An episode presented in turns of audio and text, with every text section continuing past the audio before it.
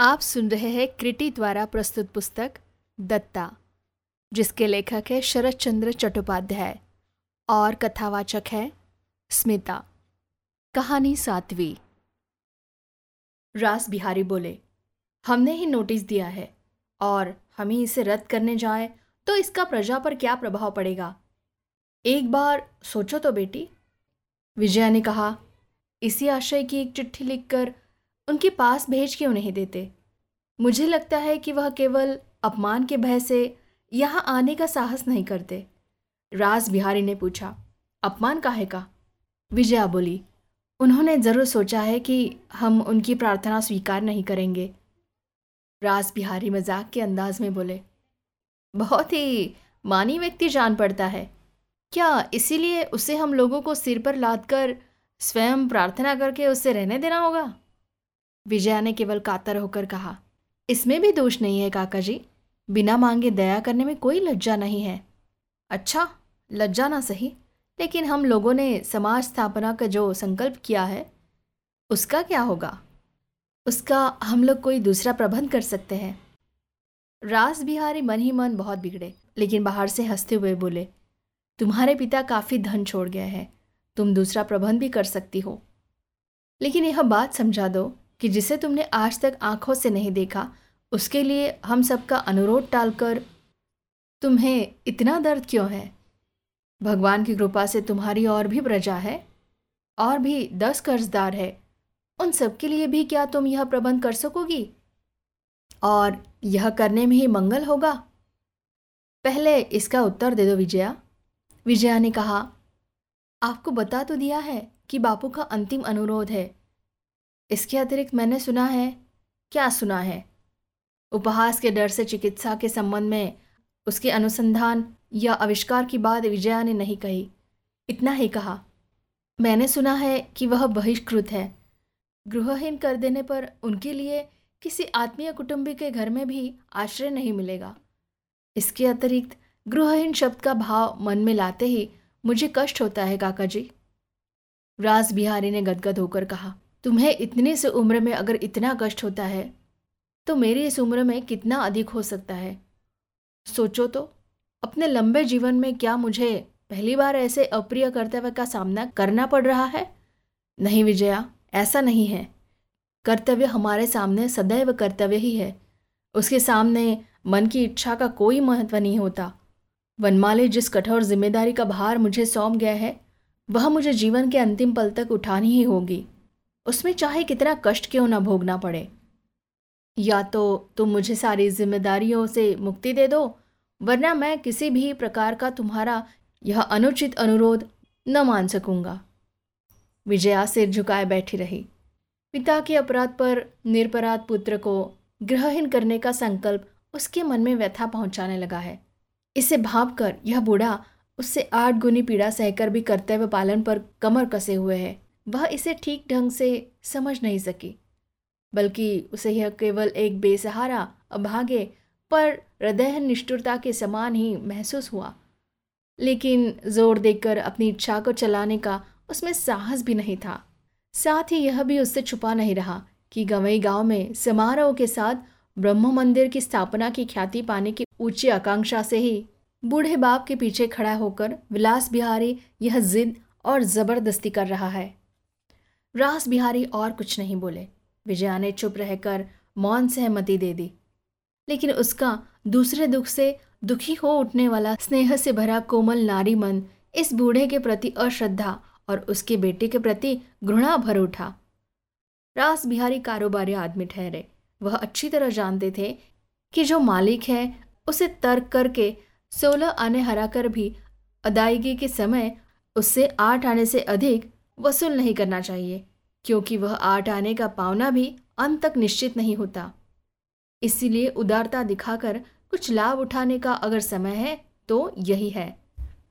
विजया की ओर देखकर थोड़ा हंसकर उन्होंने कहा, बेटी, तुम्हारी चीज़ है। तुम दान करोगी तो मैं विरोध क्यों करूँगा? मैं तो बस यह कहना चाहता था कि विलास ने जो करना चाहता था, वह न स्वार्थ के कारण था, न अप्रसन्नता के कारण। केवल कर्तव्य मानकर ही उसने यह करना चाहा था। एक दिन मेरी और तुम्हारे पिता की जायदाद एक होकर तुम दोनों के हाथ में जाएगी। उस दिन सलाह देने के लिए इस बूढ़े को तुम खोज नहीं पाओगी। उस दिन तुम दोनों के विचारों में कोई भेद ना हो। अपने स्वामी के हर काम को सही जानकर, श्रद्धा से कर सको। बस मैंने यही चाहा। नहीं तो दान करना, दया करना, वह भी जानता है। मैं भी जानता हूँ। लेकिन तुम्हारे सामने मुझे केवल यही सिद्ध करना था कि अपात्रों को दान देना उचित नहीं है। अब समझी बेटी, हम लोग जगदीश के लड़के पर रत्ती भर भी दया क्यों नहीं करना चाहते? और यह दया एकदम असंभव क्यों है? ये कहकर वृद्ध स्नेह के साथ हँसते हुए विजया के चेहरे की ओर देखते रहे। इस अत्यंत सार गर्भित और तर्कयुक्त उपदेशों के विरुद्ध कोई तर्क नहीं चला सकता था। इसीलिए विजया चुपचाप बैठी रही। राज बिहारी ने फिर कहा, अब समझी बेटी विजया, लड़का होने पर भी विलास कितनी दूर के भविष्य को सोचकर काम करता है। अभी मैंने कहा था कि इस जमींदारी में मैंने बाल सफ़ेद किए हैं, लेकिन इस काम में उसकी चाल समझने के लिए मुझे भी बीच बीच में चकित होकर रह जाना पड़ता है। विजया ने केवल गर्दन हिलाकर अनुमोदन किया। बोली नहीं। साढ़े चार बज गए। कहकर राज बिहारी लाठी थामकर उठ खड़े हुए और बोले, इस समाज प्रतिष्ठा की चिंता से विलास कितना बेचैन हो रहा है। कहा नहीं जा सकता। उसका ध्यान, ज्ञान इस समय वही हो गया है। ईश्वर के चरण में मेरी यही प्रार्थना है कि वह शुभ दिन में अपनी आँखों से देखकर मर सकूँ। कहकर उन्होंने दोनों हाथ जोड़कर ब्रह्म को बार बार नमस्कार किया। दरवाजे पर आकर वह सहसा रुक कर बोले, नरेंद्र, एक बार मेरे पास आता तो जैसे भी होता, कुछ सोचता। लेकिन वह भी तो अभागा है। बाप का संपूर्ण स्वभाव उसमें उतर आया है। कहते कहते वह बाहर निकल गए। विजया बैठी बैठी न जाने क्या सोचने लगी। अचानक बाहर की ओर नज़र पड़ते ही उसने देखा, दिन ढलता जा रहा है। तब नदी के किनारे की अस्वास्थ्यकर हवा ने उसे ज़ोर से खींचकर जैसे खड़ा कर दिया और बूढ़े दरबान को साथ लेकर हवाखोरी के बहाने बाहर निकल गई। ठीक उसी स्थान पर बैठा वह आदमी आज भी मछली पकड़ रहा था। बहुत दूर से यह देख लेने पर भी निकट जाकर जैसे देख ही ना सकी हो, इस तरह वह चली जा रही थी। सहसा कन्हैया सिंह पीछे से पुकार उठा। सलाम बाबूजी, शिकार मिला? विजया के कानों में बात आते ही उनकी जड़ें तक लाल हो उठी। जो लोग समझते हैं कि वास्तविक अपनत्व होने के लिए अनेक दिन चाहिए और बहुत सी बातचीत होनी चाहिए यह आवश्यक नहीं है। विजया के घूम कर खड़े होते ही वह व्यक्ति बंसी रखकर पास आकर नमस्कार करके खड़ा हो गया और हँसते हुए बोला, देश के प्रति आप में सच्चा आकर्षण है। यहाँ तक कि यहाँ के मलेरिया तक को अपनाए बिना आपका काम नहीं चलेगा। विजया ने मुस्कुराते हुए पूछा, लगता है आप अपना चुके हैं, लेकिन देखने पर तो ऐसा दिखाई नहीं दे रहा? व्यक्ति ने कहा, डॉक्टर को थोड़ा धीरज रखकर अपनाना होता है। ऐसी जल्दबाजी। बात समाप्त होने से पहले ही विजया पूछ बैठी, आप डॉक्टर हैं शायद? व्यक्ति हड़बड़ा उठा, लेकिन दूसरे ही पल स्वयं को संभाल कर हँसते हुए बोला, यही समझना चाहिए। एक बहुत बड़े डॉक्टर का पड़ोसी हूँ ना? हमारी बारी सबके बाद ही तो आएगी। मेरा ख्याल है कि केवल पड़ोसी ही नहीं, आप मित्र भी है। मेरी बातें उनसे कह दी है क्या? यही ना? कि आप उन्हें एक अर्थहीन अभागा समझती है। लेकिन यह तो पुरानी बात है। सभी समझते हैं। इन बातों को फिर नए रूप से कहने की क्या ज़रूरत है? फिर भी वह आपसे एक दिन मिलने आएगा। विजया ने मन ही मन लज्जित होकर कहा, मुझसे मिलने से उन्हें क्या लाभ होगा? लेकिन उनके संबंध में मैंने ऐसा तो नहीं कहा। नहीं कहा, लेकिन कहना उचित था। उचित क्यों था? जिसका घर द्वार बिक जाता है उसे सभी अभागा कहते हैं। हम भी कहते हैं, भले ही मुँह पर न कह सके, पीछे तो कहते ही हैं। विजया हंस पड़ी। तब तो आप उनके अच्छे मित्र हैं। व्यक्ति ने गर्दन हिलाकर कहा, ये ठीक है। अगर मैं यह न जानता कि आप अच्छे उद्देश्य से उसका मकान ले रही है तो उसकी ओर से मैं स्वयं ही आपको जा पकड़ता। विजया ने कोई उत्तर नहीं दिया। बातें करते करते आज वे लोग कुछ और दूर तक बढ़ गए थे। देखा उस पार लोगों का एक दल कतार बांधे, नरेंद्र बाबू के मकान की ओर चला जा रहा है। उसमें पचास से लेकर पंद्रह तक की उम्र के लोग थे। जानती है ये लोग कहाँ जा रहे हैं? नरेंद्र बाबू के स्कूल में पढ़ने, उसने दिखाकर कहा। विजया ने आश्चर्य में पढ़कर पूछा, वह यह रोज़गार भी करते हैं क्या? लेकिन मेरा ख्याल है बिना पैसे के। क्यों? ठीक है ना? व्यक्ति ने मुस्कुराकर कहा, उसे आपने ठीक पहचाना है। अर्थहीन व्यक्ति के मन की बात कहीं नहीं छिपती। फिर कुछ गंभीर होकर बोला, नरेंद्र कहता है कि हमारे देश में सच्चे किसान नहीं हैं। किसानी करना पेशा है। इसीलिए लोग समय असमय दो बार हल चलाकर बीज छिटक देते हैं और मुँह बाएँ आकाश की ओर ताकते बैठते रहते हैं। इसे खेती करना नहीं कहते। लाटरी डालना कहते हैं किस ज़मीन में कब खाद दी जाती है। खाद कैसे बनती है? किसे सच्ची खेती कहते हैं? ये सब वे नहीं जानते। विलायती में रहकर डॉक्टर के साथ यह विद्या भी सीख आया है। क्या एक दिन उसका स्कूल देखने जाइएगा जहाँ मैदान के पेड़ों के बीच बाप बेटा बाबा सब मिलकर एक साथ बैठते हैं। विजया तत्काल जाने के लिए तैयार हो गई लेकिन फिर कौतूहल दबाकर बोली आ, नहीं अभी रहने दीजिए।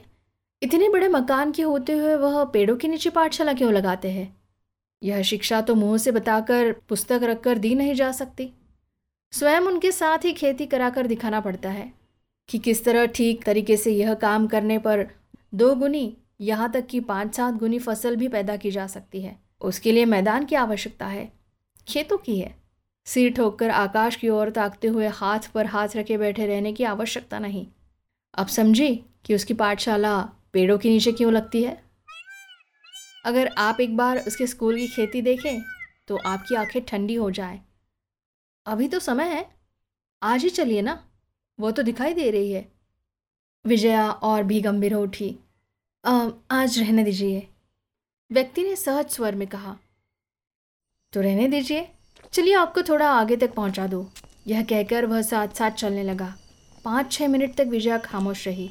मन ही मन उसे न जाने कैसी लज्जा महसूस हो रही थी। वह इस लज्जा के कारण भी सोच नहीं पा रही थी। व्यक्ति ने कहा, आप धर्म के लिए जब उसका मकान ले रही हैं, तब यह कई बीघे ज़मीन जो अच्छे काम में भी लग रही है, आप आसानी से छोड़ सकती हैं। इस अनुरोध का क्या आपको उनकी ओर से अधिकार मिला है? विजया ने गंभीर होकर कहा। वह बोला, यह अधिकार देने पर निर्भर नहीं करता, लेने पर निर्भर करता है। जो अच्छा काम है, उसका अधिकार मनुष्य भगवान से ही पाता है। उसे किसी के सामने हाथ फैलाकर नहीं लेना होता। जिस कृपा की प्रार्थना करने के लिए आप मन ही मन विरक्त हो गई, उसे पाने पर कौन पाता? जानती है? देश के अन्नहीन किसान। हमारे शास्त्रों में लिखा है कि दरिद्र भगवान की एक विशिष्ट मूर्ति है। उनकी सेवा का अधिकार हर एक को है। वह अधिकार क्या मैं नरेंद्र से मांगने जाऊँगा? बताइए। ये कहकर वो हंसने लगा। लेकिन इसीलिए तो वह यहाँ नहीं बैठे रह सकेंगे।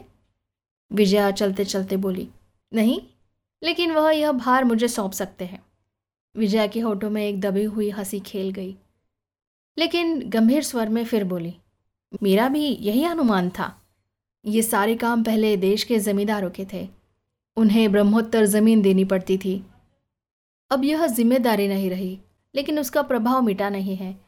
इसीलिए अगर कोई दो चार बीघा ठगने का प्रयत्न करता है तो वे पुराने संस्कारों के कारण जान लेते हैं।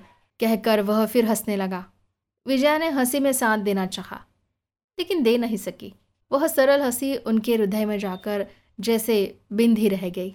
कुछ पल चुपचाप रहने के बाद उसने अचानक पूछा, आप स्वयं भी तो अपने मित्र को आश्रय दे सकते हैं, लेकिन मैं तो यहाँ रहता नहीं। लगता है हफ़्ते भर बाद ही चला जाऊँगा। विजया चौंक पड़ी। लेकिन आपका मकान यहाँ है तो बराबर आना जाना तो बना ही रहेगा। व्यक्ति ने सिर हिलाकर कहा, नहीं, लगता है अब मुझे नहीं आना पड़ेगा। विजया के हृदय में उथल पुथल होने लगी। अनुचित समझते हुए भी अपनी जिज्ञासा दबा नहीं सकी। धीरे से बोली, यहाँ आपके घर के लोगों का भार संभालने वाला तो कोई ज़रूर होगा? नहीं, इस तरह का कोई आदमी नहीं है। व्यक्ति ने हंसकर कहा तो फिर आपके माता पिता मेरे माता पिता भाई बहन कोई भी नहीं है। यह लीजिए, बातें कहते कहते हम लोग आपके मकान के सामने पहुँच गए। नमस्कार, मैं चला। ये कहकर वह चलते चलते रुक गया। विजया उसकी ओर नहीं देख पाई, लेकिन कोमल स्वर में बोली, अंदर नहीं आइएगा? नहीं, लौटकर जाने में अंधेरा हो जाएगा। विजया ने हाथ उठाकर नमस्कार करते हुए अत्यंत संकोच के साथ धीरे से कहा, आप अपने मित्र से एक बार राज बिहारी बाबू के पास जाने को नहीं कह सकेंगे? उनके पास क्यों? उसने विस्मित होकर कहा, वे ही पिताजी की सारी ज़मीन जायदाद देखते हैं ना? यह मैं जानता हूँ, लेकिन उनके पास जाने के लिए क्यों कह रही है? विजया इस प्रश्न का उत्तर ना दे सकी। व्यक्ति पल भर खड़ा उत्तर की प्रतीक्षा करता रहा। फिर बोला मुझे लौटने में रात हो जाएगी। मैं जाऊँ। और तेज़ी से पैर बढ़ाता हुआ चला गया।